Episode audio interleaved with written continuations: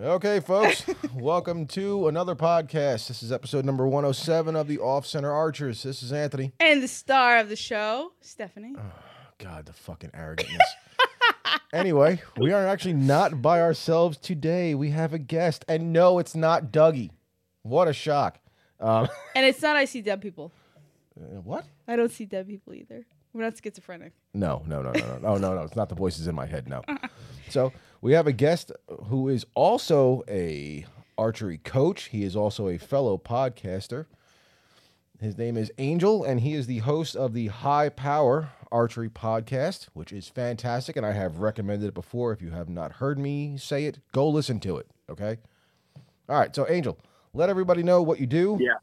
And give it, give everybody a rundown. Well, um, in my archery life, I'm a USA Archery certified coach. I also teach the hunter safety courses for New York. Let's not get into that. Um, and do a few other things. Plus, I, I spend my time working with kids and new, new shooters and new hunters, that sort of thing. That's how I pass my time, and that's what keeps me sane. My regular job, I work for a defense contractor, and let's just say, yeah, that gets to be monotonous, and this is my only release from it. But I take up about a good 15 hours of my day doing the archery stuff, so I never have a moment myself. Hey, there you go.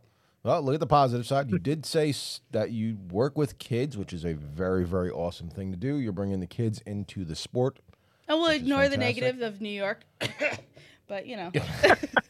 We are former New Yorkers, especially me. I grew up in the Bronx. Um, you from the ghetto. kind of, I guess. kind of, yes. But whatever. Okay. So, all right. So you're also a PSE dealer, and I shoot PSE. Yes, and I am. Stephanie also originally started shooting PSE and then got absorbed Team into Mathews. the Team Yellow cult. Get out of here, yellow cult. Uh-huh. It is. It is. The grips, the bows are nice. Their grips are still garbage. No, the Anyway. grips for my size hands are perfect. Yeah, but because you got So- these little itty bitty tiny things. So if you're of woman origin and you have normal size hands, then Mathews is a perfect combination. Nice grip, nice Well, they weight. used to say that about PSE grips that they were too thick, and I'm like, uh, That's what she said. they're they're meant for normal hands on there, but I can see where Yeah, a lady yeah. might have a problem. with them. That's what Mm. everyone says. Like with mine, they're like, "Oh, I don't know how you like shooting your inertia or your Perform X. The grips are too wide." I'm like, "Have you seen the size of my hand?" No, you know what really struck me from PSE, Mm. especially after comparing it to shooting a Mathews, is that the the vibration that would come off of that grip was really harsh. It it was yeah, really getting hard bow? to shoot. All of them, What all of them? except the Stinger, but that was like the very first one. The that I stinger, I can see the That's- vibration. No, all of them though. Mathews overall has a very. Uh, it doesn't have that harshness to the well, y- grip. you're also shooting off a rubber grip. Mathews overall, hands down, grip is so much better than PSE. Grip is trash. Whatever. No, you're trash. What, what I found with the Mathews is they're mostly heavier than our bows, so that Yes. heaviness kind of takes the vibration out of it. But um, I don't like slinging a rock, Yeah, yeah. so I just like, you know, I, I like the, the medium medium weight bows and stuff like that. But uh, no, I, I know the difference between vibration and two, and usually it has to do with the weight. So you do see some people with the PSE bows just strapping on weights to them, like it's going out of style, just to calm them down and settle them down, so there's not so much uh, momentum on them. Well, like what about um Mike uh Sch- Schle- Sch- Schlesinger? Schle- Schloesser, yes. he got married. uh huh. Does isn't he the one that puts like all that oh weight no, on the it- front? it's the whole Dutch team. The, in, the all of them, not Dutch, Denmark. You're wow, you're really it's all in that region. Same thing. It's Denmark, Dutch, whatever. It's all those finger countries. No, but He's him, not a big guy. no. no. Yeah, he's not a big guy at all. And he puts tons of weight in the front, another ass load of weight on the back, hmm and he holds that thing up, and that makes him steady as, as he does it, and that's great. But Stephan Hansen, who's like the other like clone of him, who does the same thing, and he shoots for us, does exactly the same. Lots of weight, lots of weight in the front, lots of weight in the back, and they're not big guys. They're small, hmm and like, uh, yeah, that's great. I can't do that sort of thing. I like to keep uh, you know my elbow from falling off my body. So Yeah, I, yeah. I don't. I'm not into the big heavyweight stuff. Well, people ask me that about with the Perform X. I mean, they're like, "Oh, aren't you going to put any more weight on it?" I'm like, "Nope." I'm like, I got three, three or four ounces out front, and I think right now I have 11 on the rear bar. On, no, yeah, 11 on the 15 inch rear bar, It's like, oh, it needs more Yeah. weight. I'm like, I- I broke three arrows today. I don't need anything else. It's fine. Doesn't it get to a point though that if you add in the front, you're like, oh shit, I need to add more in the back. So you add to the back, and you're like, oh, I need to go back to the front. And you go front, back, front, back, front, back. Isn't it get to a point where it kind of cancels each other out, and you can It does. It can become a never-ending seesaw on there. Yeah. And then before you know it, you got so much weight, it's pointless. But if you, the way that I was brought up doing this was, if you put so much weight on there and you start to see it move on you, the only reason that there's always movement back and forth, no matter what. It's just if the eye picks it up or not. And when you add a ton of weight and you start to see it slower, all you're doing is making it slower because now your hand is, is actually retarded by that. And now you can actually see the movement slower. But the fast movement, when it's happening, if it's so fast and you don't actually see it moving around, do you really have a problem with it? I tell people no. So you just put a couple of ounces in the front and see if it feels balanced. It's supposed to be for balance, not to stop it from moving. And a lot of my shooters at first didn't understand it. Someone came to me with, you know, 27 ounces of weight in the front. I'm like, okay, can we just try something? And I don't let them see what I'm doing.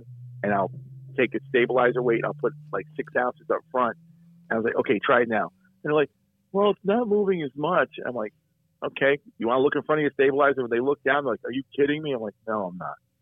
And the, the fascination with heavy weight and stuff like that is, uh, the big thing is if it worked for everybody, everybody would be doing it, and everyone tries to copy off somebody they see doing it on YouTube. Like, oh, he's doing, it, he's winning with it.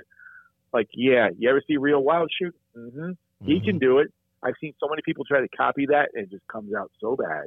I feel like yeah, it's- no, he's not quite like that. Yeah, I feel like it's more like a mental thing where they think, well, okay, if I do this, then it's going to fix the problem. But they could have another underlying Yeah. problem that they're not fixing, Mm-hmm. and they're just put, trying to put a band aid on it. Oh yeah. Yeah, n- nine out of ten times when I see something like that and someone's got bounciness or something weird with that, it actually has to do with the position on on the bow where the where the D loop is. And like, you know, if your D loop was a quarter inch or an eighth of an inch higher, then your pull would be even on the bow, or you have it too high, we got to move it down. And the one who usually finds that, like my girls will see that when they're when they're looking at somebody's bow and they see him shaking. And one of my girls walked up, walked up to a guy and said, you know, your D loop's got to come down about an inch. I don't know who put it up that high. well, the shop set it up that way. And she actually moved it down for him, actually reset his rest and everything. He's like, the bow holds so solid now. And she's like, yeah, um, your shop sucks. Bye bye. I love it. See, that's what I, the one thing. All right. So now since you pointed that out, you fucking dummy. uh, I, I'm gonna.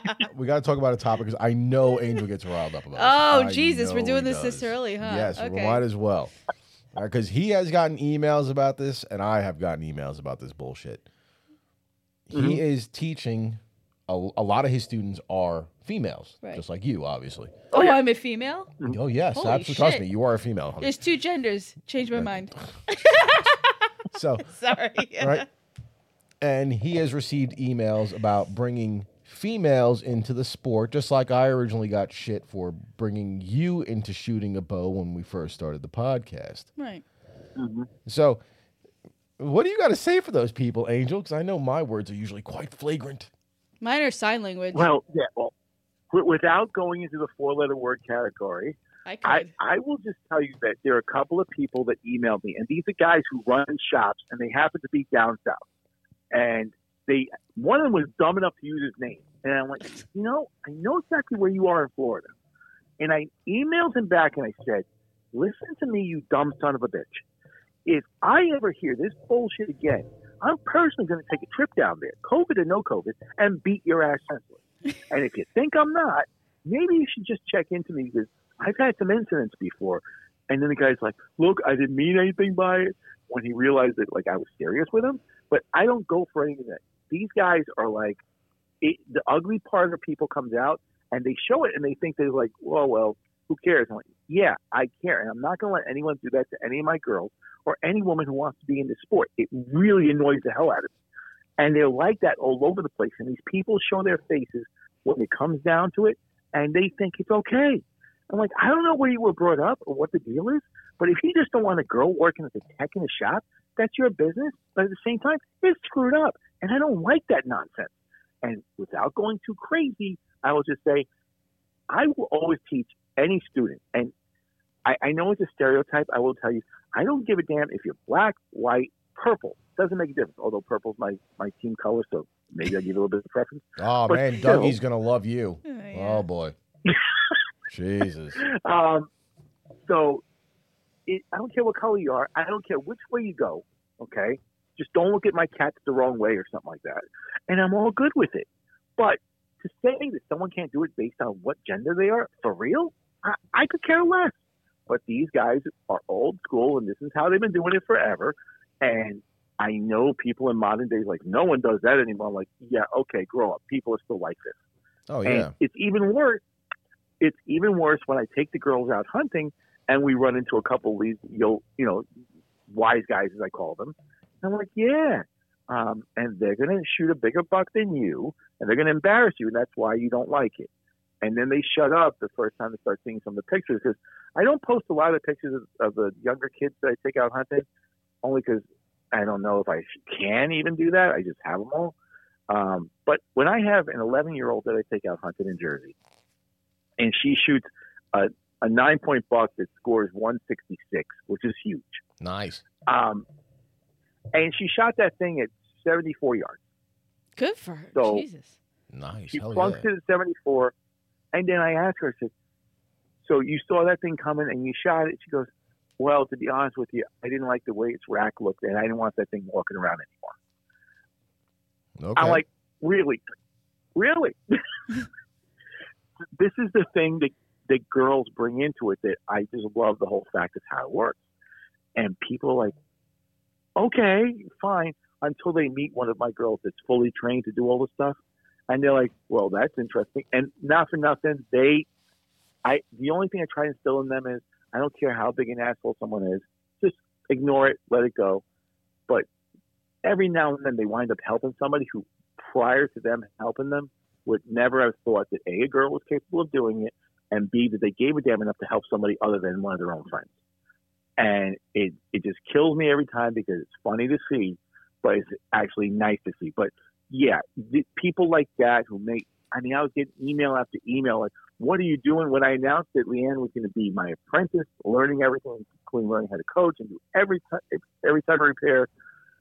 Yeah, people just blew up. They didn't like that, and I'm like, "Well, guess what? Not a damn thing you can do about it. But if you got something to say, come see me." I have yet to have one come see me. So and I we'll doubt see what they will. No, one they won't. You, you, it's all a bunch of people playing keyboard warrior because they're at home and they can hide behind their screen. Oh yeah, That's the new age. it's Everything's precisely in. the reason why I don't go on some of the forums anymore. You know, for a long time I couldn't figure out why people stood away from archery talk, and now I know why. I'm banned from archery talk. I'm actually, I'm absolutely banned from archery talk, which I found absolutely hysterical. And I- I've mentioned on the podcast, and it, it's a it's a really like stupid quick story because like when we lived in New York, when we lived up in Middletown, there was a Gander Outdoors, and they had an Okay. indoor archery range. It was a 30 yard indoor range, which was Yeah. nice. Well, I, as things started to go down when Gander was going to close, supplies and stock got very, very low. So there was no more targets for the archery range. So I said, screw it. And I walked my happy ass over to the gun counter and I bought whatever targets they had. It just happened that the only thing that they had was torso targets. Yeah, it was like the last Okay. in stock. Yeah, so we said, screw it. Fuck it. It's the only targets we got. Mm, we're going to run with these today. We're going to have fun with them. Me and Steph are going to mess around. Who's going for a headshot? Who's going to go for the 10 point ring, center chest, whatever. So, and I had posted it on Archery Talk. Said, hey, this was kind of a fun day. It was different. And I literally posted exactly what went on. The store was out of targets. We already know Gander's closing, blah, blah, blah, blah, blah.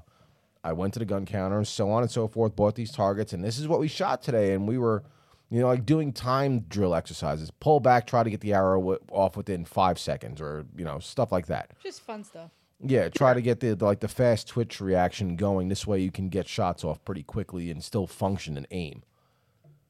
And uh, I've got repeated messages how people like me are the bad influence in archery and so disgrace. on and oh, so forth. And I'm a disgrace, and I I shouldn't be involved in the sport. And I never joined archery for the sport. I joined it because I love shooting a bow. And I, that was my Yeah. response to them was like, "What are you talking about sport? I don't, I, I, I don't shoot competitions and stuff. I've been shooting since I'm 12. I, I shoot because I love to shoot. You know, I haven't done Yeah. any sort of competition since high school. Like, ah, you should put your bow down. And I'm like, listen, if you can't remember why you started shooting a bow in the first place, maybe you're the dickhead who should put their bow down. Oh, I that's like was the instantly fucking banned. yeah. That's the same the same thing as the review we got on Apple. Fucking Apple cult over there. that uh, someone left us a review that Oh, we- we- Stephanie curses. we should yeah we curse too much and we're a disgrace to the whole ar- archery community and that we're an Really? embarrassment yeah Oh yeah, and, and like literally, Yeah. he put in his remarks that I shouldn't be giving. People advice. i think it was a she i think it was a she whatever. He, it came she, off as a she It was Pat. Okay. fucking it was Oh. a see you next tuesday comment right. Yeah. yeah. Oh Jesus. but um, you know, I, I shouldn't give be giving people advices because I'm not a pro, and I, we constantly state that all the time that we are not pros. This podcast was not made to be a pro style thing. It was for fun. It was another activity for me and Steph. And Stephanie was the thing that made the podcast different because if you listen to archery podcasts, hunting podcasts, there's no females for the most part. and i got a vagina Yeah. So that was the idea of like it was an extra thing for me and her to do and to bring it on and you know that's when the initial hate emails for the the, the female topic came into Oh. play with i'm us. brainwashed Yes, yes. Stephanie's brainwashed Yep. apparently because I brainwash her somehow. i I've think i i think i brainwash you on a lot of topics probably probably yeah. I'm, I'm, I'm quite easygoing. run run on my When home. broomstick Yeah. Dee, dee, dee, the, the, the first time I heard you guys, I'm like, this is great. You got a husband and wife. Go go about this, and you have a fun, you know a fun time with it. And it was great to listen to. And like that kind of inspired us to like, you know, maybe I can try to do something just so the kids can listen to it. Because honestly, I knew nothing about this whole podcast stuff, and it all started with that recording one where I, the, the first couple of episodes were just weird um, with my voice and stuff like that. And then I tried to get into it. And by episode 20, like you said, I figured out what I was going to do with it, with the platform and the stuff I was going to do, and it worked out perfectly for for me anyway. Because now the kids have fun listening to it anyway. Um, but and I get a lot more people listening to it, so that that was cool. But it also had to do with the fact that there were a lot of things that bothered me about the industry and and actually in general. And if you put it on Archery Talk, it co- goes in there as a thread that gets closed down a day later, and no one ever cares about it after that. But if you discuss it in open, you know, in open public like this, what we're doing exactly on a podcast, well, then people can listen to that and they start talking about it. And they start talking about it. Um, one of the first things I ever talked about was, and, and it drives me crazy to this day, when you're in the Northeast, to, to people over here, for some reason, shooting more than 20 yards is a sin and a crime. And I'm like, Yeah. really, really, I can't shoot or hunt at more than 20 yards. Okay. I made the mistake about three years ago of posting a picture of me with a buck that I shot at 93 yards on Long Island. nice. And the shitstorm that that unleashed was like, what the hell? I mean, these guys were going bananas. And it's the same people that tell them, you know, you only shoot 20 yards. You know, go on one of those $10,000 trips out to, you know, Utah, Oklahoma, or something like that, or Arizona. Go for for elk over there, and tell the guy that you got to get within 20 yards. You'll Oh, laugh After I he finishes laughing hard enough, then he'd be like, "Yeah, I hope you know how to shoot 70." because when they're shooting in the flats over there, they're shooting 70. oh and yeah. that's the thing that it's little things like that that I bring up on the podcast, including Outdoors Allie, but I will not, I will not say her by name I think that's giving her too much credit. Um, but I, I, I don't want to say something bad, but so, some of the antics that she pulls off, including getting a press and not knowing how to use the damn thing. Oh my god, that was a nightmare to watch. I don't know. I was watching that like, when we were when I, I was the- when she first got the 300 bucks on PSC. an OMP stand, Mm. okay, for my shop. I was going to spend three hundred dollars on that. Then I saw her using it, and the idea of buying one to be even narrowly associated with, oh, maybe he saw her use it, so he bought one. I threw that out the window. I'm like, no, she's bad advertising. Don't bother. You know, what I mean that. I, I don't see what people find fascinating about her. I just find her annoying, No, I, and annoying as it is. I, I think I think where she got her niche is she probably got her foot in the door around the time that you know females were starting to make their mark on as, as far as social media and videos and you got Eva Yeah. Shockey coming into the crowd because of her father mostly and sh you know she kind of got in there when that whole era was coming about so she was able to grab some of the sponsors, some of the other uh, freebies, some more viewership, and I think she kind of kept Yeah. that going. So that's why she's where she is now, because then she's got a history. She, she goes to ATA, she goes to all these shows, she gets all this free shit, but she's kind of dwindling because she's not the only one out there.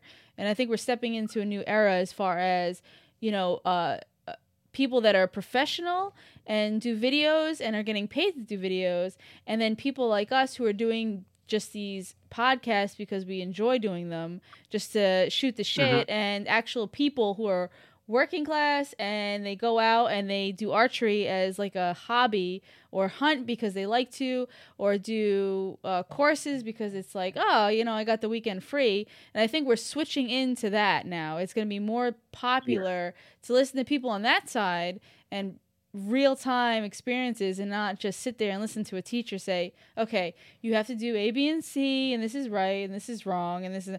But I think she only exists because she got in at that weird time when things were starting to like flip over. I think a lot of it yeah, also and has the way to I do with figure that it, it's only a matter of time before she does something really stupid. And when she does something really stupid, every sponsor she got will drop her. So Yeah. I'm like, Oh man, sounds like the just waiting for a Bowmars. Bowmar incident. Yeah, I know it's it's pulling a Bowmar. we both said it. That's great. like sounds like the Bowmars. Yeah. Well, I mean, you saw that shit that they Bowmar just pulled now. They're getting they're going to federal court Yeah. again Yeah. because of that shit that they they pulled. Uh, That wasn't they got them. a couple That wasn't them. Yeah, but They hunted. okay, they I'm gonna play devil's advocate. on a ranch. Uh, I'm gonna play okay? devil's advocate. If you know you've been in the spotlight previously, and you know you're currently in the spotlight, and you know you currently have a company that produces something that people like with their nutrition company and all their products and everything, and they're on social media, and they're always posting their hunts. Wouldn't you think to double check? A, if you're paying someone to hunt, their credentials, their background, what they've been doing, where you're hunting, and if they tell you, yeah, yeah, you're hunting on X land, like either private or public, wouldn't you do your own research to make sure they're not bullshitting you? And recheck your Oh, yeah. licenses and recheck the state lines and recheck county and whatever you got to recheck. I mean, if you're in the social mm-hmm. media like the way they are and you have companies and you've had a clash with the media, which Canada actually turned around and changed their laws to make it illegal to hunt with a spear because of what he did. because of what Josh did. Yes, Yeah, yeah. they actually turned around, and I think it was like a year later. They made it a law that it is illegal to sh- to I think it's maybe just bear or all game to hunt with a spear because of his actions. And you're telling me that they don't double check anything they do? But I that's see that's the part that I find horrible. They put a law in place to stop you from hunting with a spear. He lethally hit that bear and killed it. Correct. Yeah. But there's a lot of people out there, which is probably he's like the low ten percent that actually take the discipline and training himself to actually get to Well, he that was point. a javelin thrower. In But you got some of these these uh buttholes that come out I'm like, yo, dude, I could throw a spear. Like, yeah, you can. Let's go get a fucking license and go hunt some bear. And they're like, yeah, man, look, I could throw a beer. And those retards don't know how to do it. And the bear gets one in the side, like it's some random spot, and is just putzing around. And they're like, yeah, or fuck just it. or the bear just watches the spear hit the ground before it, and the bear's like, "Oh, look, lunch." Lunch buffet. But my point is, Well, is the thing that kills he's me about that whole thing. Here's what kills me about that. So people make a big deal about him killing a bear with a spear. Got it? Got a lethal shot on it. It happened. Fine, great. Maybe someone found that in poor taste. That's their opinion. Big deal. He didn't do anything illegal because it was legal at the time. Now, the same people will not complain when they look and they see a video on YouTube or something like that. And I remember there was one, they probably took it off by now, of a guy shooting a deer with a Barrett 50 cal and literally blowing it to pieces. shit. But God, I that's wish I could cool. find that They video. that. Jesus Christ! Holy shit! Yeah. They, so if you don't know what the Barrett looks like, it's a big sniper rifle with a huge It's a 50 50 cal. cal bullet. I think right now, Yeah. Huge. And one, one of our they- local gun shop here actually sells the rounds for it. I think they're about seven fifty to eight dollars a round. Yeah, exactly. So, And the problem is that they, they had a video of a guy deer hunting with one, and it wasn't really hunting because when he shot it, it literally exploded. so- Yeah, that's cool to them, but seeing him shoot with a spear is not. Okay, hmm. it's that's that's really really a double standard. Seriously, it is. oh yeah, And yeah. in Pennsylvania, at least you were, you're allowed to spear a pig. So what's the difference between spearing a pig and spearing spearing a, a bear? He's throwing it at it, and these guys are jumping out of the trees with spears and landing on, on the pig like that, taking their own life into their own hands. I'm like, which is dumber? I mean, that is very seriously, true. That I would very rather true. spear one from a distance than jump out of a tree at a pig who can probably turn around and come right back at me. Well- Well, I mean, some of those what they do. theories can run into the like the uh like- like the people who follow like certain diets. They only eat these animals because these animals Well, have no soul. It's no, like I think some no. people claim that Fish- chicken yeah, and fish have no soul. Fish have no soul, so, they're okay. If they're uglier, then they're they're fine. But the the point is, is that the bear, it was always considered like you got Yogi Bear, Fozzie Bear, like all these Winnie the cuddly cuddly bears. You can go up and hug them, and, and without getting your face ripped off or whatever. Mhm. But you got a pig, and they're ugly, and they're ugh, and we eat them for bacon and pork and and whatever else we eat them for. So it's okay. It's oh yeah, yeah, it's all right. It's all right. That's what you do, right? But a bear, don't touch the bears. We might be able to hug Oh, them. yeah. We can cuddle. That's why New Jersey made it illegal to hunt bear. Are they still? Uh, uh, is it actually still illegal up there? Did they finally pass that law? You can, yeah, you cannot hunt it on pub on on state land. It has to be on private land. Jesus. From the last time I checked, so like they used to have hunts on state lands all the time, but now it's unless it's a, a scheduled hunt, which they don't exist at this point. It's got to be done on private lands. The last I heard, which Wow. okay, and that's why your bear population is going to explode. Uh, Yeah, because and right now we're having a war here in New York City too about deer because they want to hunt them here on Staten Island because we're overloaded with them. Yeah, Staten And- Island. I've seen a report recently that the deer population in Staten Island, I guess, in the last like ten years, has tripled. Oh yeah, and it's getting worse every day. And what makes it even worse is I have to drive out to Long Island or I have to drive all the way upstate to get a shot at a deer that's maybe going to score a 130 and that be that be considered uh, a real nice trophy. Well, I look in my backyard any given day or walking down the middle of the boulevard and I'll see a 170, 180 class deer walking by. Holy crap! and that's like every other deer over here. These massive bucks that you see walking around, and they're just trying. They're they're having so many accidents at this point that they're they're trying to. The state is trying to organize something so they can have legal hunts over here, and of course the city's pushing back and rather spend five million dollars on neutering the damn things. But uh, that's New York City politics for you. Oh yeah, yeah, yeah. I I grew you up mean knowing all that retards in crap. power? retards in power. Yeah, De Blasio. what's De? Blasio. I said it's Oh, like yeah, retards in yeah. power. De Blasio. Oh yeah, yeah, yeah, um, yeah, and and then people like De Blasio is not even his real name. I'm like, yeah, I know. That's not his Mhm. real name. So that he's the guy pushing back against it and stuff like that, and the guy who runs the borough here in Staten Island is pushing so hard to get this done, and every time they get close, they just shoot it down. So. We don't know what's going to happen now. We may have to wait another couple of years till those guys out of office before they have a shot at the winner. But the minute they do it, guess what? I'm gonna be in that tree and I'm taking a couple of Yeah, I couple don't of deer blame over you. here. That's it. Just do your part. That's all you can do. But people don't Yeah, realize. it's so, so bad. Yeah people don't realize the whole point behind it is that you have to Mhm. actually if if you don't do anything about the population it's just going to start increasing increasing and become a problem it's just people just look at it and like oh they're cute you're killing bambi you can't do that Well, no, yeah, but th- th- there's a lot of like bad states of mind that's going on right now. Like, I mean, you have people. well like- with like- everything though Like Staten Island, like I said, you know, the one report I read showed that the deer population tripled. Oh, It's, it's almost to the point where it's almost quadrupled from 10 years ago. hmm so, so- like tripled Right. Yeah.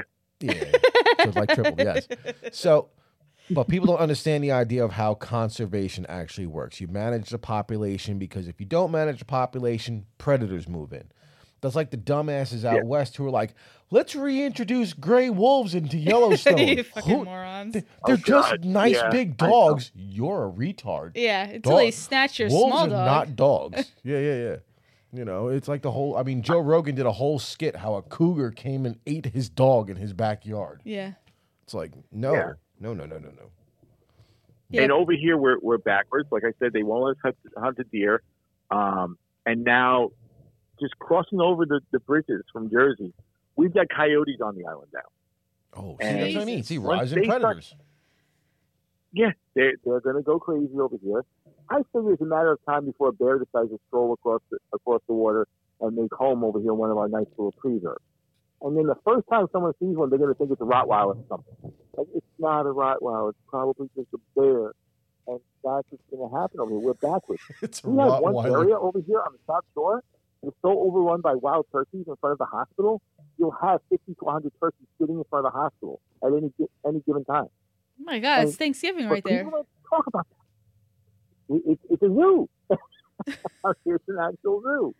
We're going back to nature, and like it's great to look at, but not great when you find out that everyone you know's got Lyme disease because the, the deer are dropping so many ticks over here, or Yeah. they wreck their car. They can jack up your insurance. It, it's all horrible. And Yeah. the guys that I'm working with the last two days are a documentary crew who are filming. They're, they're making a film about the overpopulation of deer and how people get into hunting them and stuff like that, and why it's a good thing and not a bad thing. Uh, it, it just, uh, you know, they're doing their part to see what they can do. And on my last, you know, next to my last podcast, I, I put out something like, listen, if you guys are hunters and yet at all possible, get involved with a venison donation program. Go hunt the extra deer. At most, it'll cost you an arrow, you know, and you can do that. You can donate to donate it. You know, you get better at shooting at the same time, do some good. A lot of people Exactly. never even heard of that thing before. A lot of people You know, have no idea those should do a little programs exist. Most people don't know. I Yeah, did that when no we lived clue. up in Orange County. I, whatever extra deer I would get, it got donated. You know, we knew if okay, we're gonna need three worth of meat for the entire year.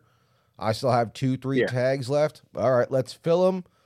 We the uh, the local processor gave everybody a deal. If you donate, if you knew you were going to donate the deer and you notified them, they would actually completely clean the deer on them and deliver it. So, Yeah. I had no problem knowing, okay, I got, you know, three doe tags, I filled the two bucks worth, whatever, and here you go.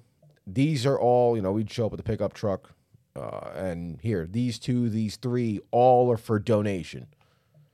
Okay, Yeah. and they'd bring out a list. Who do you want each deer to go to? And they would like, they would have a list of places that they were going to donate the deers to. And it was okay, all right, fine. I like, all right, you know, hell, I'm just going to pick the top three. Sign one for each. Cool, fine. Here, have at it. you But know? here, but here's the problem though. People have have gone so far to the other side of things that they they're like, no, we can. Everyone can go vegan, and we can just live on fucking grass for the rest of our lives, and we don't have to kill everything. We can live in harmony, and blah blah blah. They don't they don't really see the other side of things, especially if they don't live in an area that is getting affected by populations either increasing, decreasing, changing, predators coming in, stuff like that. So they have no clue. All they see is what media posts and what they allow them to see and what they filter and everything else. So that's a problem. That's why people aren't Well, finding Facebook, about these you can't post a damn thing on Facebook. no, No, yeah. fact check, fact check. Yeah, everything Sorry, I was told I'm not allowed to mention politics in this podcast, so Yes, I'm no, no, no politics. no. refraining. This is a hard week. so, Fuck you, You Biden. can't Sorry, that's it. Facebook or pictures That's all I'll say. Fuck you, socialists. Sorry. If you're if you're a socialist, go fuck yourself. Turn us off. I'll give you a second. all right, back on topic. Archer, Sorry. come on. I had to get it out. so, Christ. I love America. All right, let's go. All right. So, yeah, yeah, yeah. This, this, this is this is what I have to live with. Oh boy. Oh, you love it. Oh, Get Oh, out of you're right. I do. We have two kids together and everything. It's fine. We have a house now. You're bound by uh, kids and I'm law bound. and marriage Listen, and house. Listen, listen. You, you can't use words like bound because that's where I am allowed to use the comments of like, how about you jump on your broom and fly the fuck off, okay?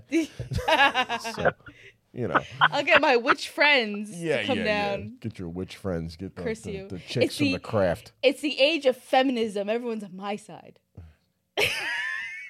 You would- oh, shut up. Shut up. We're not going to get into that goddamn topic. My God. Wow. All right, so actually, it, there's another topic that had come up today, which I figured I would pick at your brain at Uh oh. because I am kind of torn about it right now because I'm interested in it, but I'm not interested in it because I am a speedbow fanatic, and I'm like, oh, my bow does 312, whatever. So Oh, but you say, "Oh, I'm not worried about speed. I'm not worried about speed," but you're all about speed.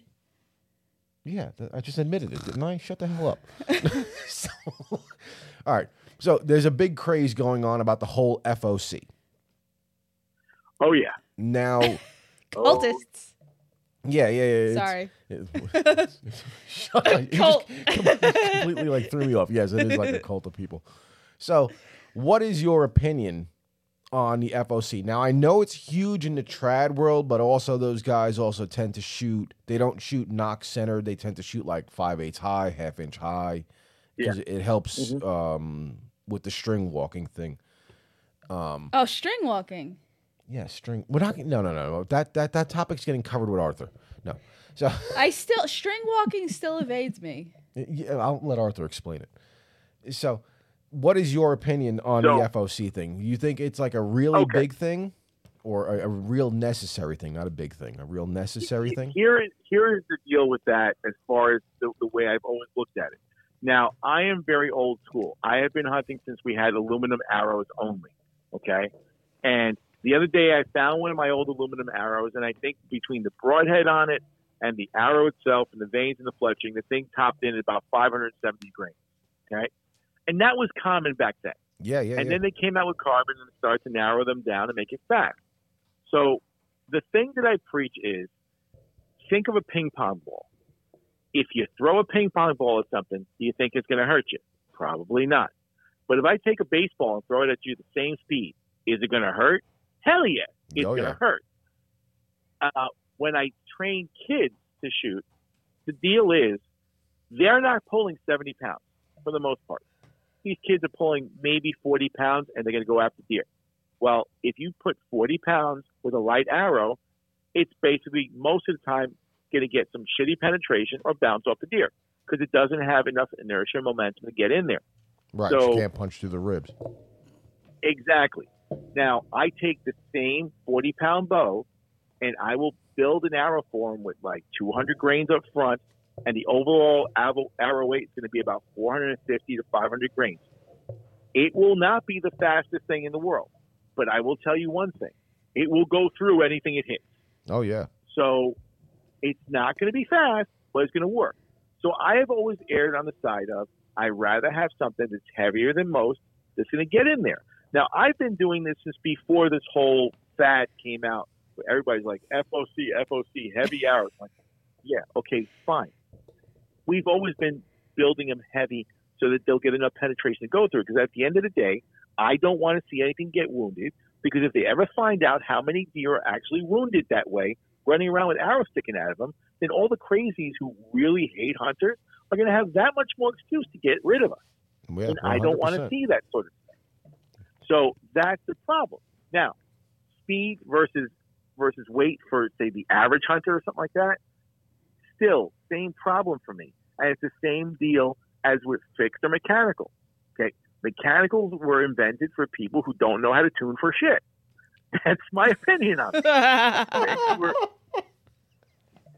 I, I, I'm sorry if I have to be that blunt, but that's a- that's I- what it is. I fucking hate mechanicals. Now, now, now, fixed blades are are there to do a job. The Indians used them for hundreds, if not thousands of years. The cavemen were using them. Mhm. Did any caveman come up with a mechanical? No. Okay, but You I'm gonna why? I'm gonna 'Cause play devil's dead. advocate. I'm gonna play devil's advocate with this. We have advanced since the age of the caveman. Some, not others, but some have advanced since the age of the caveman. But my point with the mechanical, it also increases the safety factor. So if the blades are not actually fully the out fuck are you talking about? Safety factor. from the retards. You know how many of those fucking things open as soon as you pull the trigger, and people are like, "Oh fuck, my index finger on my left hand's gone." I'm trying. I'm trying I'm trying. I don't like them. No, but it does if if you're as as you're actually walking through the woods and you have them in your quiver or you have one actually nocked, it's not the blades aren't actually all the way out. So it kind of I don't know. I'm really trying here. I'm You I'm are. on the fixed blade I, I get train. you're So going. I get where you're going. I get it because there's there's less possibility you can get hurt on it. Well, they all have sharp points on them. So if you're going to get stabbed, you're going to get stabbed. The the thing of it not being sticking out, protruding from it when you shoot it. Well, my only answer to that is, if you ever look at one of my rigs that that I shoot, I shoot at least three quarters of an inch to an inch past my shelf. And the reason why I do that, I like my goddamn fingers. Yeah. I don't want one to fall off the shelf and take them off. And I Mhm. don't care if it's fixed or mechanical. Doesn't make a difference. So if you shoot it long enough and you're not trying to get every bit of speed and you're pulling it all the way back so it's already, you know, on an overdraw or something like that, then you got nothing to worry about with that. what But about the thing with heavy, yeah, you take a light arrow, combine that with a mechanical, and you have a recipe for it's going to go about three inches in, and hope you're lucky. right? And that's the thing. It, it flies like a field point. Great. It, it flies like a field point. It does less damage than a field point. At least a field point is solid. This shit falls apart the minute it hits. Mhm. I and I've seen really good ones. And guys like John Dudley, they preach about the mechanicals and all that. They are the exception. And I try to keep telling people this. They are the exception. Why? Because dudes like him and Tim Gillingham will shoot at an animal and hit precisely the very spot between the ribs that they want to go and have no problem. But then you get average Joe, who are the guys that I designed my podcast for, who go ahead and put that together and they shoot at a deer and they wonder why it either bounces off, goes in an inch, or they never find out what happens to that deer because he runs runs around with all the shafts sticking out of him. I mean, that's the problem. So going back to your first question about the heavy arrows, yes, I don't believe in speed. I try to keep my speed about 280. That's about it. Between 270, 280, I'm good to go. Anything slower than that, if you have to and it's a close shot, who cares? If it's a long shot, it's going to really suck. Oh Um, yeah, yeah. But the return that I get in, place of it is I know for a fact, okay, I will say this, people are ridiculing me for it. I'm a lazy hunter. If I can shoot in the shoulder area in that golden triangle and I happen to bust the shoulder, I'm not worried about it. Guess what? Because I know that my arrow is going to go through anything it hits. Or as Joe Pisco used to say, it shoots through school. I don't fucking care my they will plunder anything that it hits. I don't have to be picking and choosing my spot where it's going to go because if I miss or hit a rib or something like that, the shit's going to bounce off. I don't believe in that. So yeah, but at the same time, you go too heavy. Like some some guys are saying, "Well, I shoot a 900 grain Death Dart." Bowmar says that all the time. Great. You're also pulling 80 pounds, which don't get me started on that one. Dudes who shoot 80 pounds, it's great. It's fine. Can you pull it back more than 10 times? Probably not.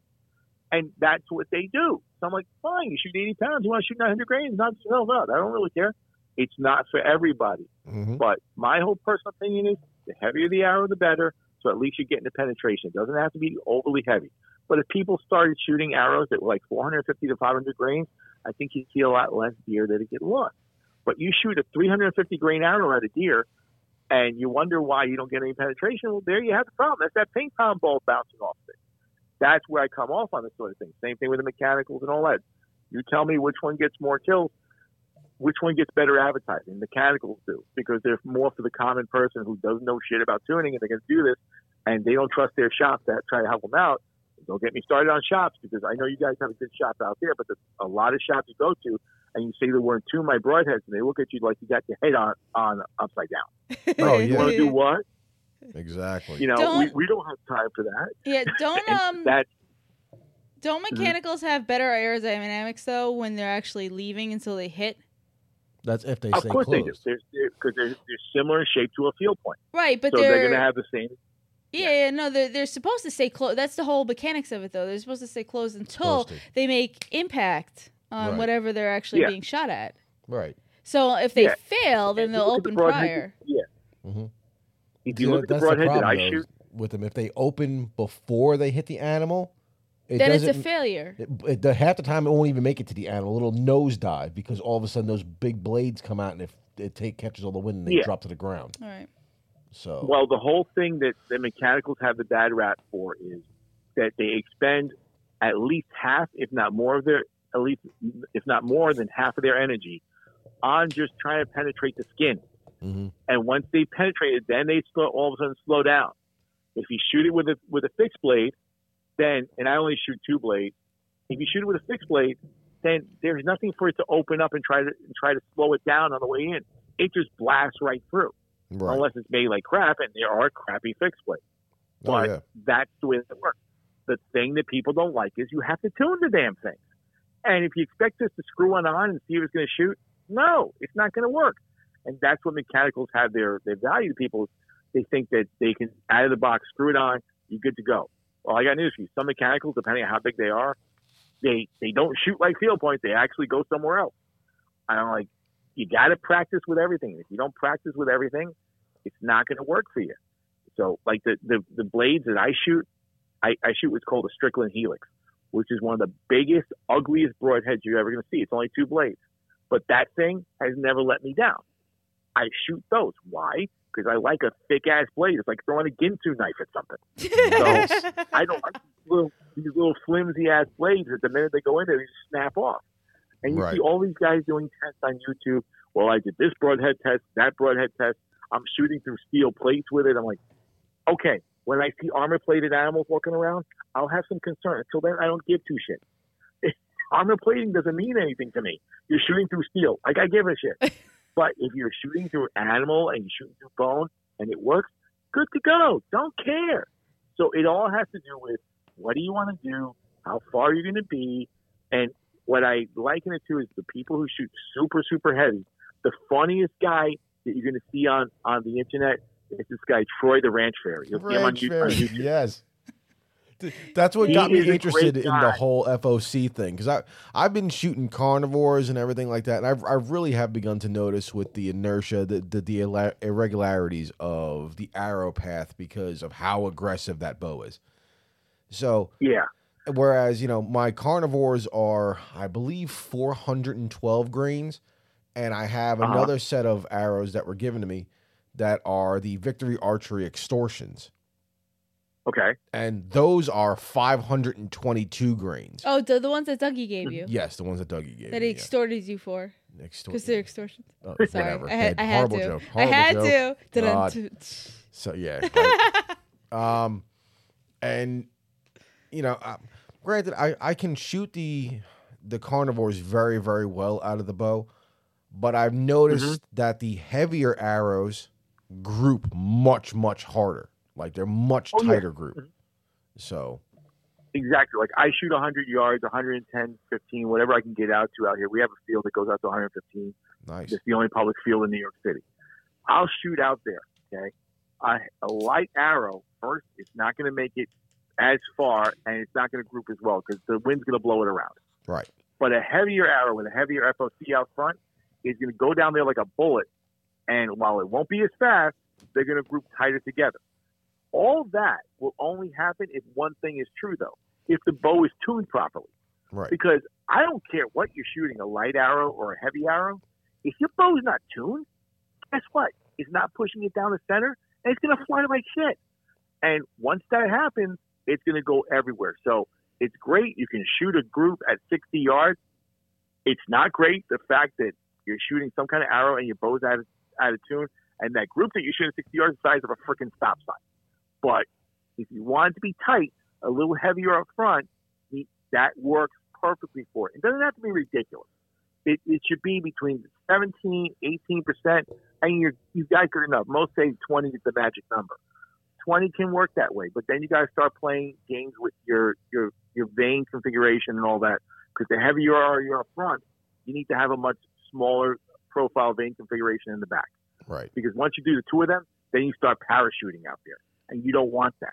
But yeah, I am in favor of having a little bit more FOC in the front, between 17 and 20 max, not this like super heavy stuff. But it was big with trad people for a long time because they have to make sure the flight is perfect in order to get it to go where they want. hmm Someone applied it to compound, compound bows a long time ago, but we've been using it like that ever since aluminum. So it's just that people went through this carbon phase and like, well, I need to get light and fast. Okay, great. If you ever see what the IBO speed ratings are based on, I think it's a 300 grain arrow shot at 70 pounds. Yeah, A 300 grain arrow shot at 70 pounds. I'm sorry, I'm not crazy enough to shoot that. Yeah, yeah. yeah. So I like my.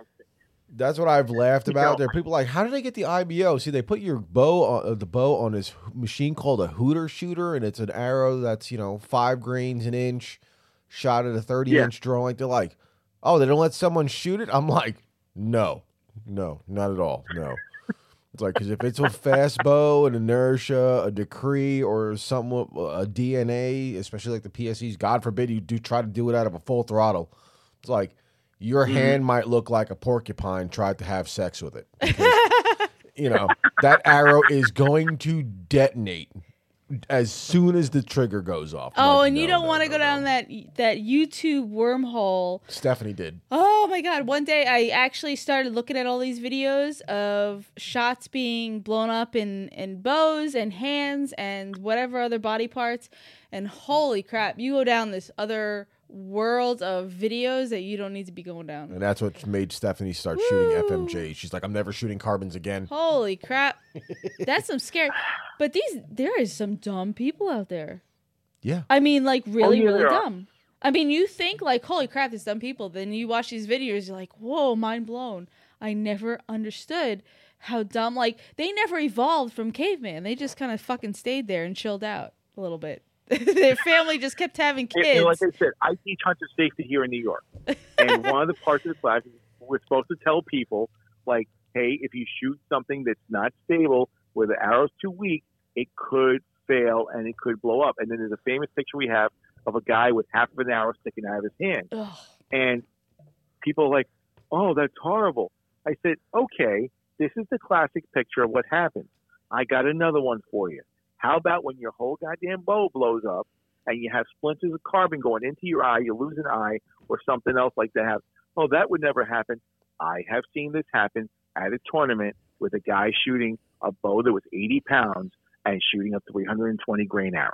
Oh, Like, I've hell no. Oh, my Ugh. God. I've That's what- seen them, and to get light, I mean, the, I think the arrow is like a 500 spinal. Are you ready your freaking mind? But that's what they were doing to get the speed, so they would shoot flat. And I'm like, really? this Oh, is what you're doing?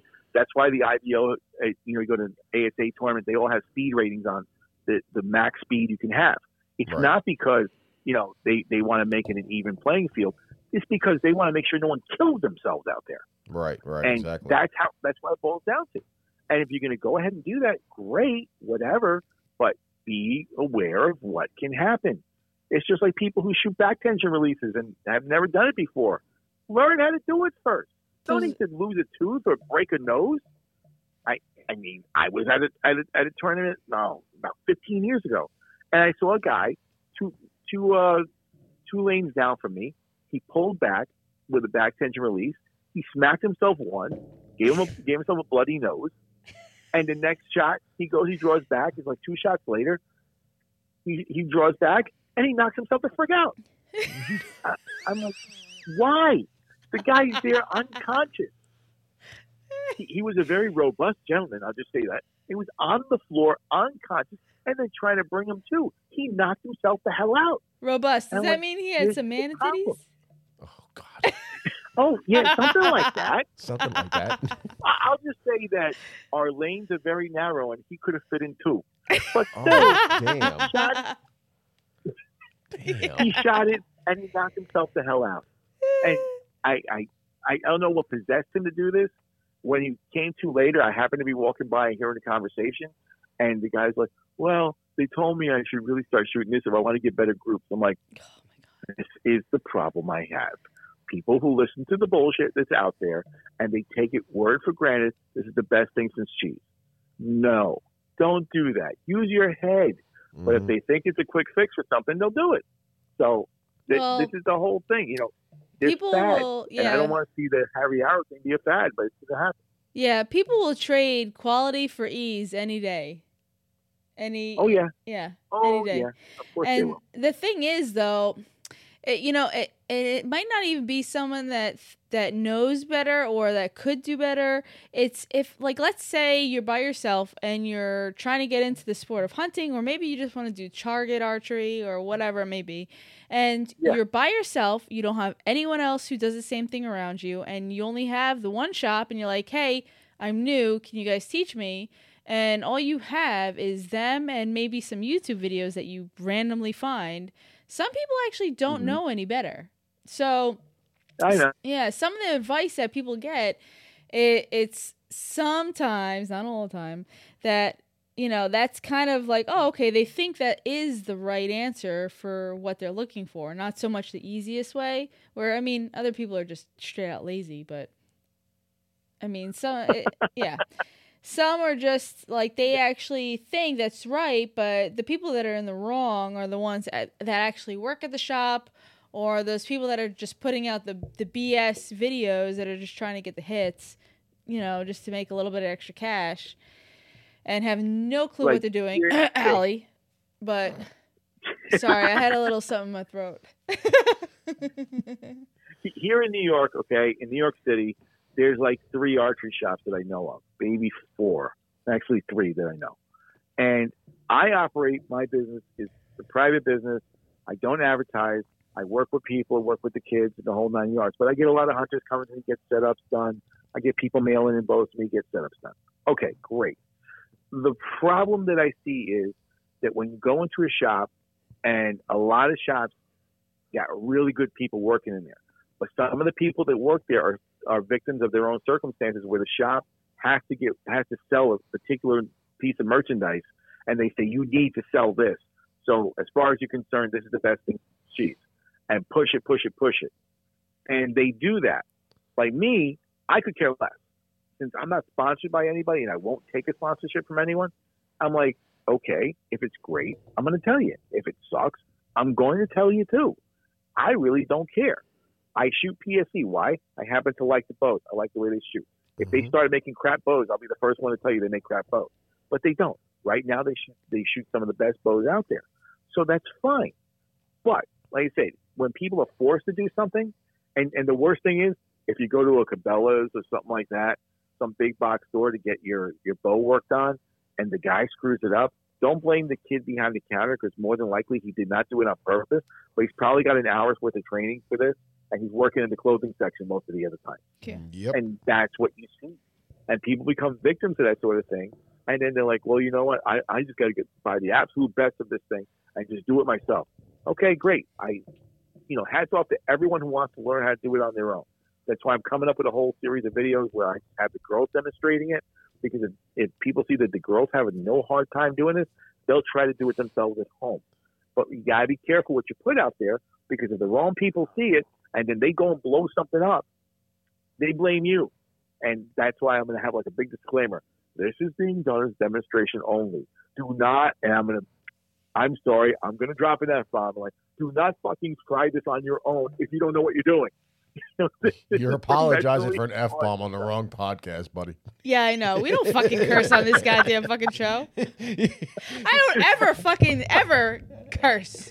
This is a fucking Oh. family show oh, for Oh, yeah, fuck's yeah, yeah. sakes. You're right. yeah. And, and, and the thing is, like, some of my girls, I have one 11 year old, and she's she's really, really bright. She's been with me about two years, and she she really knows how to work on bows. But her problem is, if she sees someone doing stupid, she will go bananas, and she's got the mouth of a truck driver when she's not around her parents. And she When looks at she's this one guy. around her parents. I like how he threw that in. When she's not around her parents. Yeah, she she looked at this guy shooting in the lanes next to us, and she walked over to him and she goes, "Excuse me, but do you not know what that? Okay, do you not know what the fuck you're doing?" And the guy's like, "What? You you can barely pull the goddamn bow back. So why don't you learn how to draw a bow first, lower your weight, and stop looking like an asshole, and let me know how it goes." And Oh, the guy's pulling maybe 65 Christ. pounds. she, she like grew He's up on my block or 65 pounds. something? My God. she she's he's pulling 65 pounds. She's 11 years old. Okay. He goes, oh yeah. Well, how am I supposed to pull it back then? He goes, can I see your bow? The guy's like a 29 inch draw. She's 25. 25, if not 26. And she pulls his bow back like it's nothing. She goes, You got to learn how to draw. Use your shoulder, jackass. Pulls it back like it's butter. And and this guy can barely get the bow back halfway 10 times without running out of breath. So she goes, Why don't you do a favor? You see my coach over there? Go talk to him. He's smarter than you. He will teach you, and he doesn't care. Like, otherwise, don't be on the field when I'm here because you're really annoying me. I have to look at your stupidity. And she comes back, and I said, "What just happened?" She goes, "I don't know. He's being he's being he's being a jerk, so I had to go straighten him out. He's gonna come see you later." oh shit! You gotta awesome. admire that age because they're they're still at an age where they're considered a young child. So they're like, oh, okay, they they can say stuff like that, and you just kind of laugh it off. They're not at that adult age where you you go back at them yet. Very true. And, and I mean, she's not your stereotype kid who's going to have a mouth like that on her. She's like this A straight student in honors programs and all that. But when she comes to archery, it's to let loose, hang out, and get rid of all her problems. Good for and her. And when she's here, trust me, that's all she does. Good for So her. I'm like, but that's one of the best aspects about archery. You can make it what you need it to be. That's with anything Oh, yeah. though. People seem to forget that you can actually get like a hobby or something that you really enjoy that outside of your normal life you can do and you can make it whatever you need to make it to be stress relieving. I mean, Mhm. shit, we did this podcast just for shits and giggles. Yeah, yeah. and yeah. it's fun to do. We don't we don't feel tied to anything. We don't feel tied to a certain schedule or feel late or that we are obligated. We do it because we like it and it's stress relieving and it's fun and people I think have forgotten the whole meaning behind being able to do that. They're all like, you know, need to fucking Yeah. work every day, need to do this, need to do that, and then people have forgotten to to take time out and say, you know what? You just need to like fucking chill the hell out for two seconds Mhm. and not take everything so goddamn serious about everything and find something you enjoy Yeah. doing, even if it's like bird watching for fuck's sake. Look, there's a goddamn Yeah. cardinal right there. it's fucking beautiful. Is it, yeah, is it a Boston and- and Cardinal? not What the hell? Yeah. The other, the, the other taboo subject that, that you might want to bring up, and I, I brought this up on one of my other podcasts, but I'm going to go there, is can someone tell me why every shop has a coach who has no certifications whatsoever and is telling people to do things all the wrong ways, okay? But not for nothing, being a coach and you have like USA Archery certification, all that means to me is that you took the time to go get certified so that you have proof that A, they did your, your background check, B, you're taking mental awareness training depending on what you are, so you know how, how kids think and you don't have any kind of sensitivity issues with them. But that does not in any way mean that you're a good coach. These people charge a lot of money for coaching, whatever, and they don't know the first goddamn thing about being a coach. I see a guy sitting there coaching who I shit you not never gets out of the chair and gets paid a hundred dollars an hour to coach these girls. And I'm like, for real? That's what they do. Okay? That to me is a ripoff. But the parents gladly pay it. Why? Oh, he's had a couple of national champions. Congratulations. So have a lot of people. But the fact that you consider coaching sitting on your fat ass in a chair, telling them what to do occasionally when you're not reading a newspaper, kiss my ass. I don't think so. And then you have the other jackass who goes ahead and teaches, doesn't have the first clue to telling somebody how to draw a bow. They get hurt because of that. Well, the coach told me to do it this way, so I must be doing it right. But if, I'm in pain, it doesn't make a difference. That's the sort of stuff that drives me crazy. So I see this all the time. You have maybe one or two good people who are around who do it, and the rest of them are all jerks. And if you don't care about your students, not for nothing, then get out of the business. And these guys don't care sometimes. And if they, and a lot of guys are like, well, I don't need to teach my student how to do this or this, just how to shoot the bow. The, the rest is the shop's problem, which is where it makes me different. You pointed it out on one of your podcasts when you first talked about me. You're like, you, you, some of the kids are listening to it like, your, your coach is not normal. I'm like, they, they said to me, like, what? Does- Doesn't everybody learn how to do this? I'm like, No, kids, when you go to a not the slightest. do, No. do the other girls know how to do any of the stuff? Can they even tie in a piece? I never bothered to ask. I'm like, trust me, they probably can't. I mm. teach them how to be self-sufficient, how to be independent women. Exactly. exactly. That- that's why I have to give you anybody. props in that episode about that because I mean it, it is so rare that you see a coach actually instill every aspect of them being a competent shooter like you do. But they're in it for the money. Mm, And normally, it- when you see people coach, it's just a critique. All right, you dropped your elbow on that one. All right, you know this. The, you know when you pulled up that time, you didn't preset your grip before you brought the bow up to draw. Blah blah. It's normally that stuff. It's not okay. We're gonna show you how to tune your bow to you and all the other aspects that are involved in that. There's not many coaches out there that do that because to them, it probably would cause an insecurity about like, oh well, I'm going to give up my job if I do all this nonsense, It- which is bullshit. yeah. You know, that's just you Mhm. being a weak pansy, and, and it- it's it's it's a fucking worthless train of thought because you're not instilling, you know, that strength in the person that they know every aspect of that bow was done by them. And when it comes down to it at the end, if something goes wrong, all of the blame lays on them, and they need But to the learn that. The thing is, is I think that people don't want to be, uh, they don't want to do the extra work. They don't want to do if they can make that amount, same amount of money out of doing less, then they will.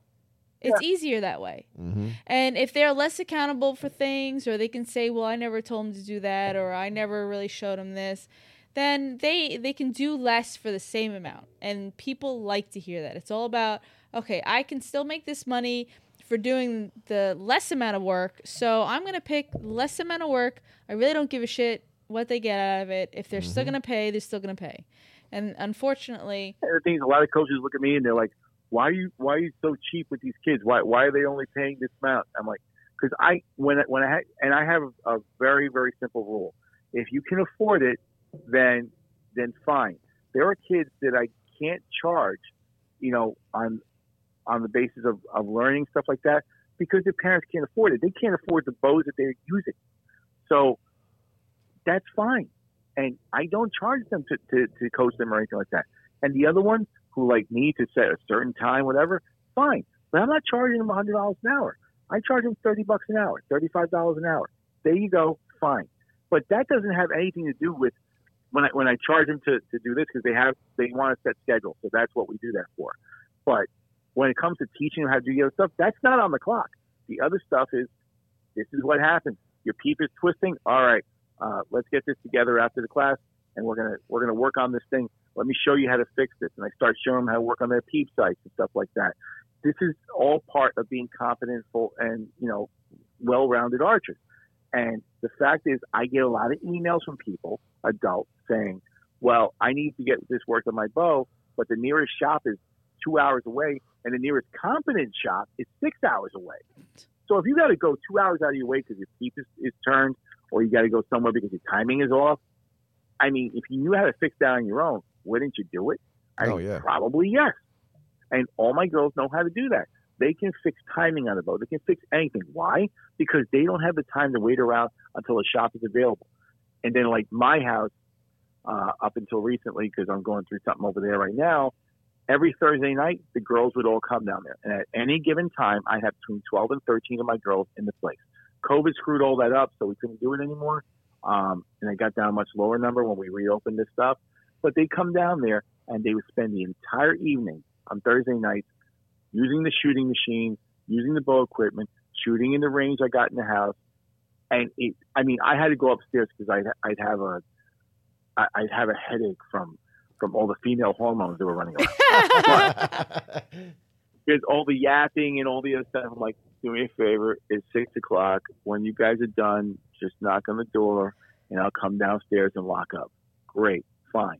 That used to go until eight o'clock. And in the last couple of years, they were leaving at 11:30 at night. Their parents were picking them up. oh Jesus! So I had from 10 year olds all the way up to 19 year olds in there doing their thing, having a good time, but getting the, the, those hours to work on their bows.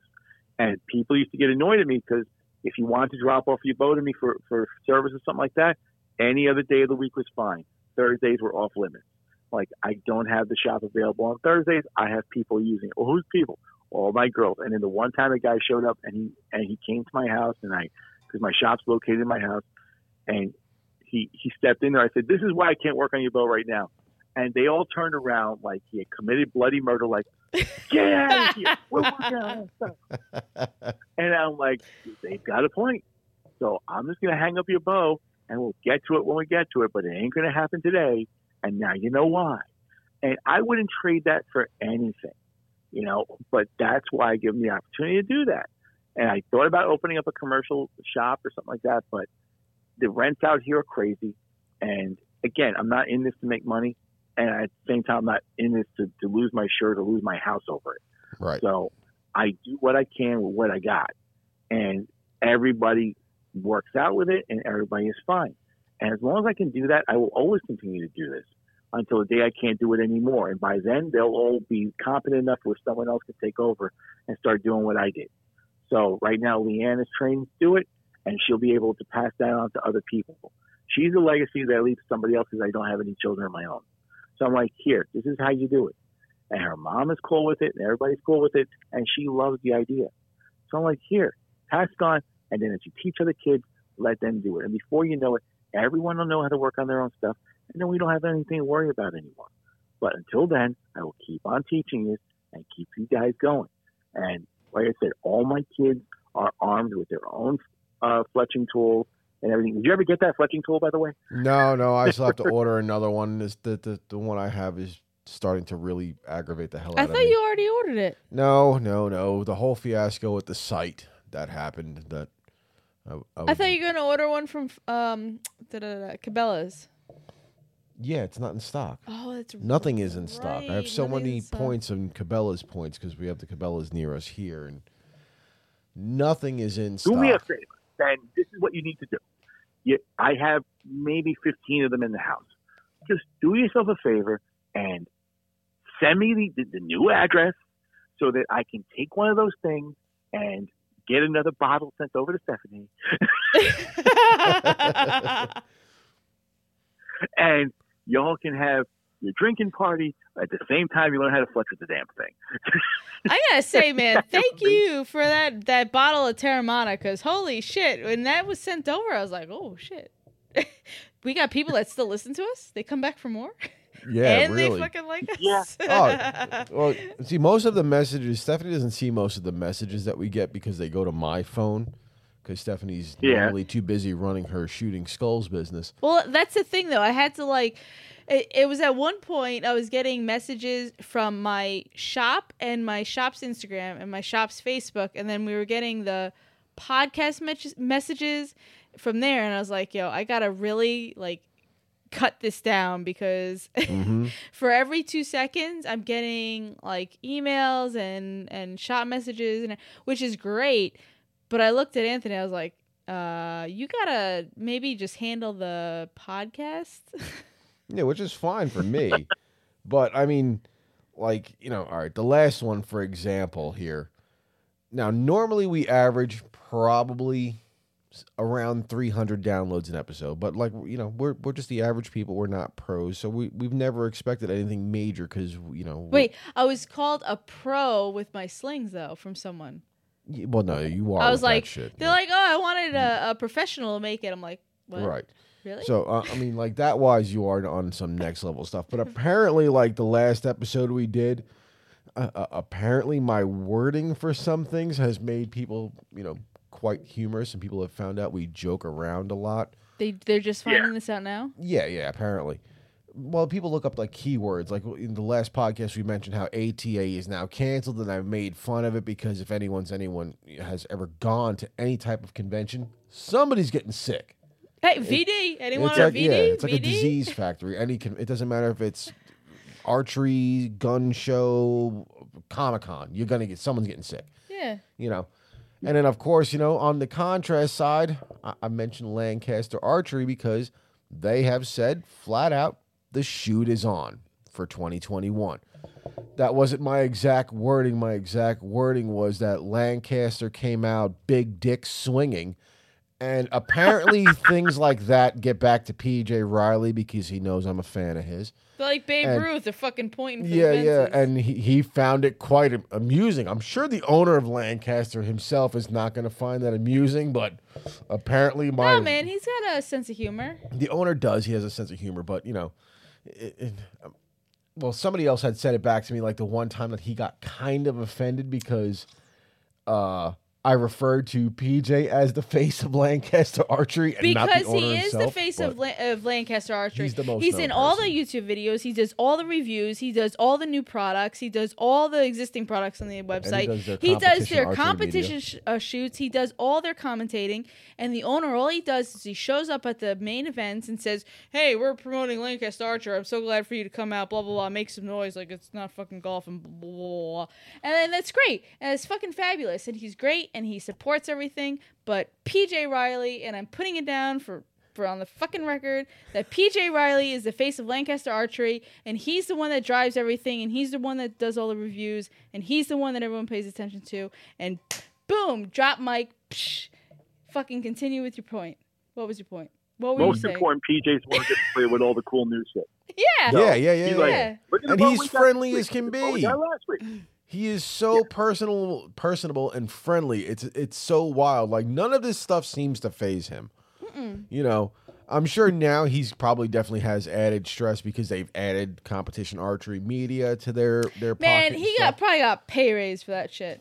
He ain't doing that shit But for I free. I hope so. Well, he also gets to travel and he gets to shoot like with people like Levi and Jesse. He gets all the and- new shit to shoot. He probably gets freebies. He probably get extra shit.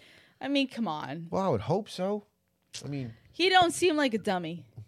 He No, seems no. like he's from the south. Oh God, God, Jesus Christ! But you know, but I mean, so apparently people have realized that we are the lighter side. Oh, yes. oh wait, that wasn't there a are dig some at you people because you're can- wait, hold on. You're you're from New York, so that wasn't a dig at you. I just realized that. Oh, but he's from New York. I'm from New York. That's what I'm saying. No, you ain't. I'm, more, I'm, not, I'm not worried about you. Oh. Oh, that's true. We're married. What It's- about you Angel? Can, you can gracefully, gracefully I can say whatever I want to you, and I'll still be in the right because I'm a female. I like how you did that, and a southern twang fucking came over your voice.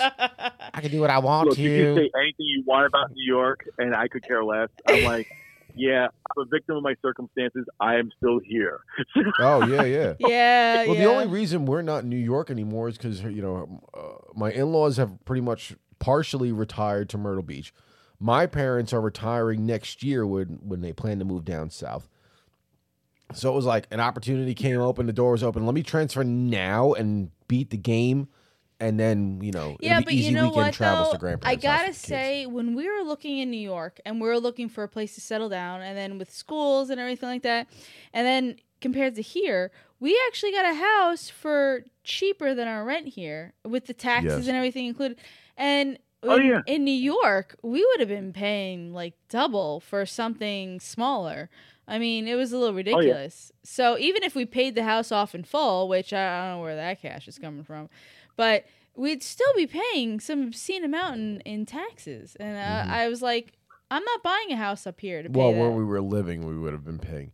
Orange County's taxes are absolutely horrendous. yeah. So, like before uh, her parents moved down to South Carolina, they were paying twelve hundred a month, which is absurd. Yeah. But So- Yeah. So well, taxes taxes in different parts of New York right now.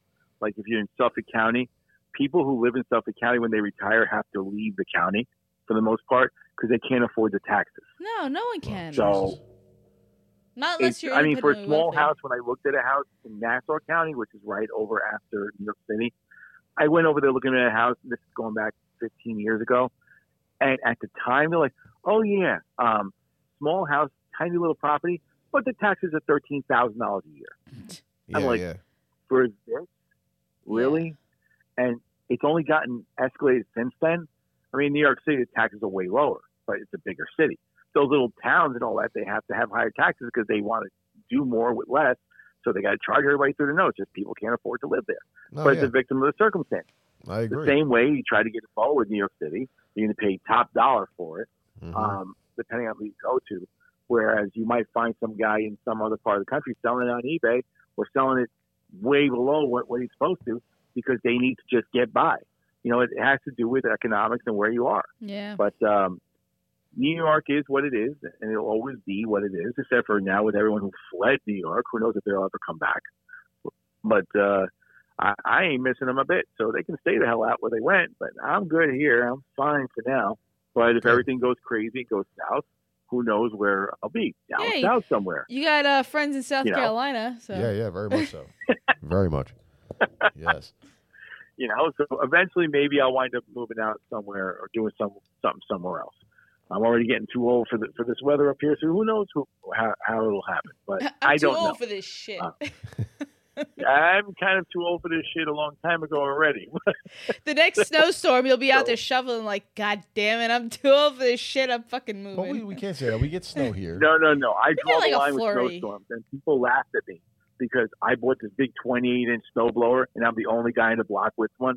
But guess what? When three feet of snow fell, who was the only asshole who wasn't out there sh- having to shovel and almost have a heart attack? Me. There you go. I'm sitting back with my sidewalk all dry while these assholes go ahead and do their thing. So it's the same thing. To each his own. Personally, Oh, yeah. I don't care what, what the next guy does affects him. Doesn't affect my life in the slightest. you, uh, But you do something stupid on your archery range, I make it my business. aw, yeah. I don't blame you. go over, have Well, a chat, Well, I mean, and here, the chat like, will develop into a screaming match. And after the screaming match, I'm just gonna bl- beat your ass, and I'll blame it on a PTSD episode. And that's it. And I can get away with a freebie if I have to. there you go. That's how you do it. See?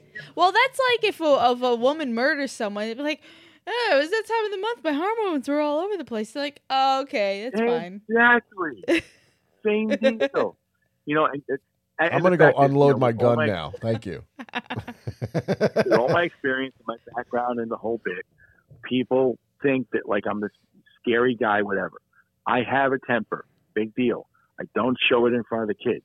And at the same time, while I may seem scary and all that, I try not to get on to people and give them a hard time. So that that's what it is. But if you had the persona where I, I okay, one of my students a long time ago gave me the wallet from Pulp Fiction that says "badass motherfucker" on. it. there you go. That's I awesome. have that wallet. So the the problem is some of my younger kids, they'll walk up and and people ask them who I am when I'm teaching them like, oh, that's our coach. Really? Yeah, he he, he looks a little scary, and and I'm like, I don't look scary, but I had an, an eight year old saying. Of course he's scary. He's a badass motherfucker. that's that's awesome. and, and, and I'm like, uh, Gina, don't say that, please. And she goes, Sorry, coach. He's just a bad motherfucker. she, they were confused on which one was the curse right? word. and and and, I, and I'll tell you something. I live for those kids, and they they make my day every single day of the week. So it's worth it doing for them, you know. Oh, But yeah. uh, yeah, I, I I really can't stay on too much longer, only because because of the kids, I got to go bake bake banana bread for them for tomorrow for tomorrow's shooting session. nice. wow. Man. Look at you. being an archer and and a coach and all that, I'm also Betty frickin' Crocker because I have to bake a bake a banana bread for them. I'm the one that cooks in our house. Stephanie I bakes bake. shit that's gonna eventually Actually, push if, me into diabetes. if you want uh, a really easy recipe, you do a whole Yeah. package of Oreos, and you crush the whole thing up, and then you take one package of the cream cheese, like a 16 ounce Yeah. packet, and then you mix them both Yeah. together. And you stick them in the fridge for like an hour till they they're not like melting, so they're solid. You make little balls, you dip them in chocolate, let that solidify, and they're they're fucking great. They're little Mhm. truffles. They're little chocolate sounds like something cheesecake. Oreo truffles. Yeah. Yeah, yeah. My, my boss is uh Yeah. is an insulin um yeah, insulin dependent diabetic. He's got one of them little uh looks like an old kind of pager on his side.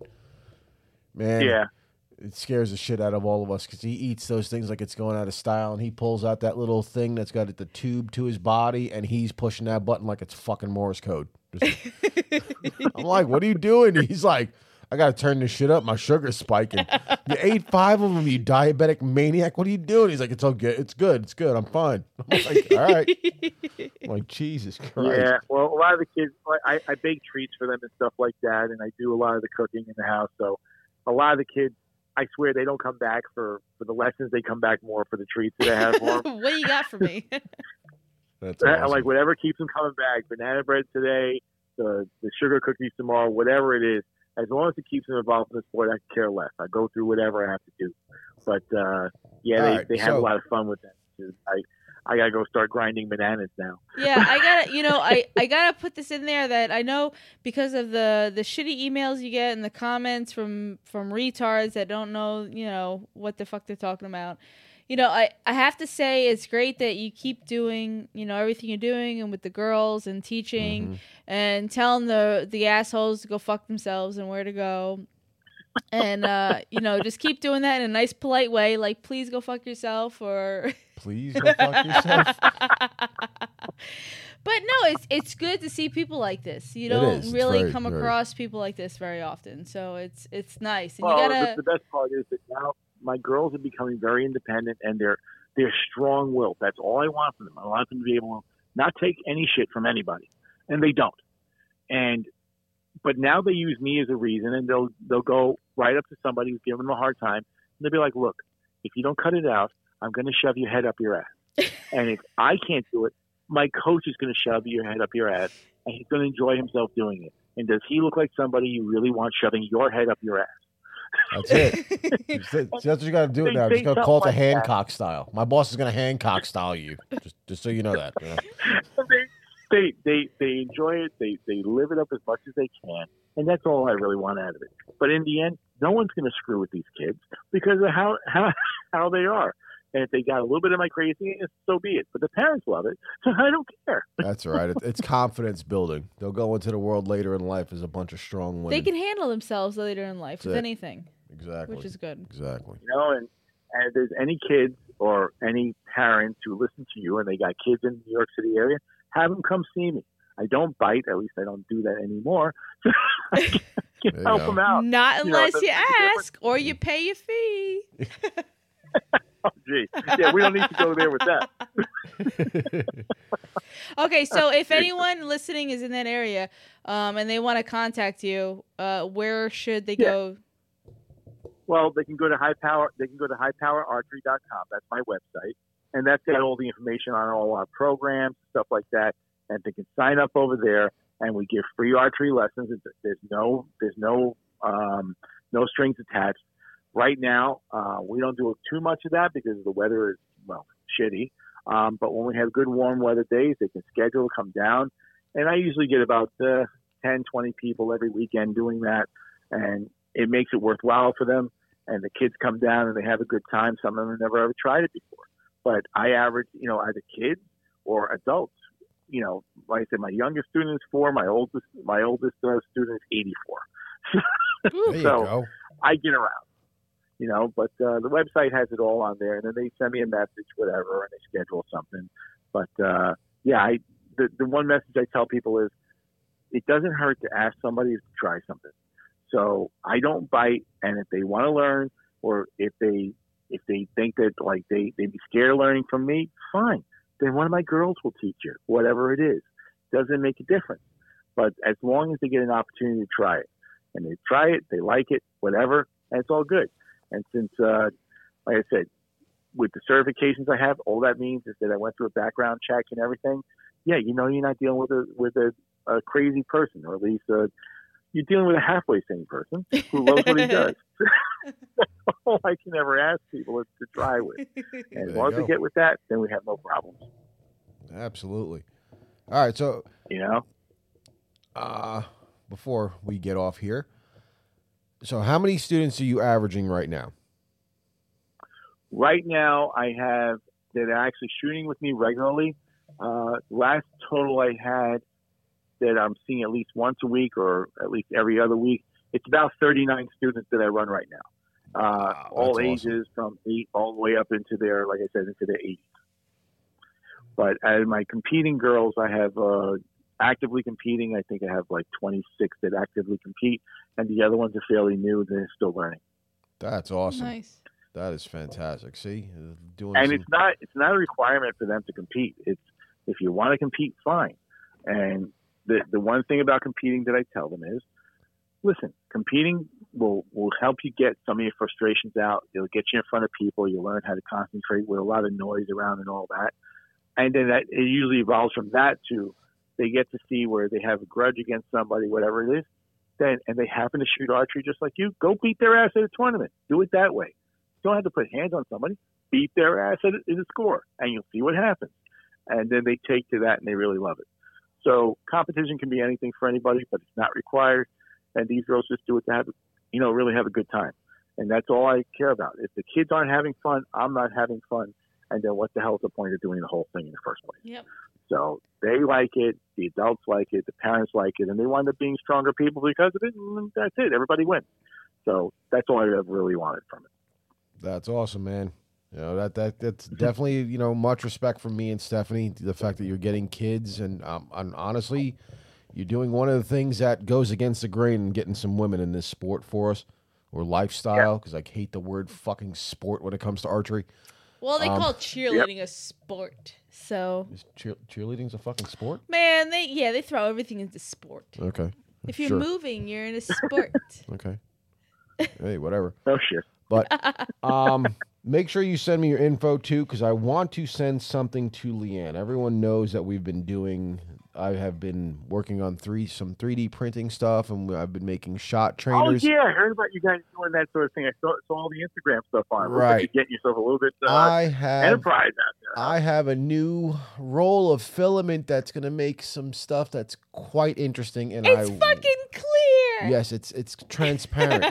So I actually want to make something for your apprentice. I'm going to make her a shot trainer since your team colors Okay. are purple. But Leanne's shot trainer will be crystal. clear. It will be a Really? clear crystal shot trainer with acid purple strings. Hmm. So Oh shit. make sure you send me the info because I want to give that to Leanne from us for stepping up and becoming your apprentice. And uh, it'll just be a little thank you for her getting involved in archery this way. Thank you very much. And when she gets, it, I'll be sure to post a picture of her with it and and doing her thing with it. And like I said, you guys will exchange information so that I can send some stuff your way as well. Absolutely. you were that old girl, You know. yes, sir. But uh, of course, yeah, no, we appreciate it greatly. That you know everything that you guys do out there because you just bringing more people into this, into our fascination and lifestyle, as we call it. Because it's not a sport; it's Yeah. way more than a sport. It's like a cult, you know. but friendly. And we It- don't have could be a Kool Aid. Cult. Yeah, yeah. That's fine. Yeah. No The- Kool-Aid. The, the It cult of the arrow. Oh boy. We could call Yeah, it the, don't- the don't cult of the started. paradox because when you release the arrow, the arrow goes into Oh, paradox. Oh, don't go with that Ah. math shit now. We're ba- trying whatever. to end it. That, that you, you and the math, math, math, science, science, whatever, whatever. All right, Angel. Well, we will let you get to your. Uh, Stared at by somebody. Yeah. saying, Why am I? Why am I not baking? But uh, yeah, that's it. So we'll do that. we'll let you get to your bacon, and everybody have fun. This was a great conversation with Angel. Make and sure everyone you go. do their own baking. yeah. Wink, wink. Oh Jesus! Make sure you go check out his podcast. And once again, it is the High Power Archery Podcast. You could find it on pretty much everywhere. I mean, it's on Podbean, Apple, Spotify, everywhere. Fuck you, Apple. Oh God, Stephanie hates Apple. So everybody, like always, get out there, have fun, go shoot, and we'll talk to y'all later.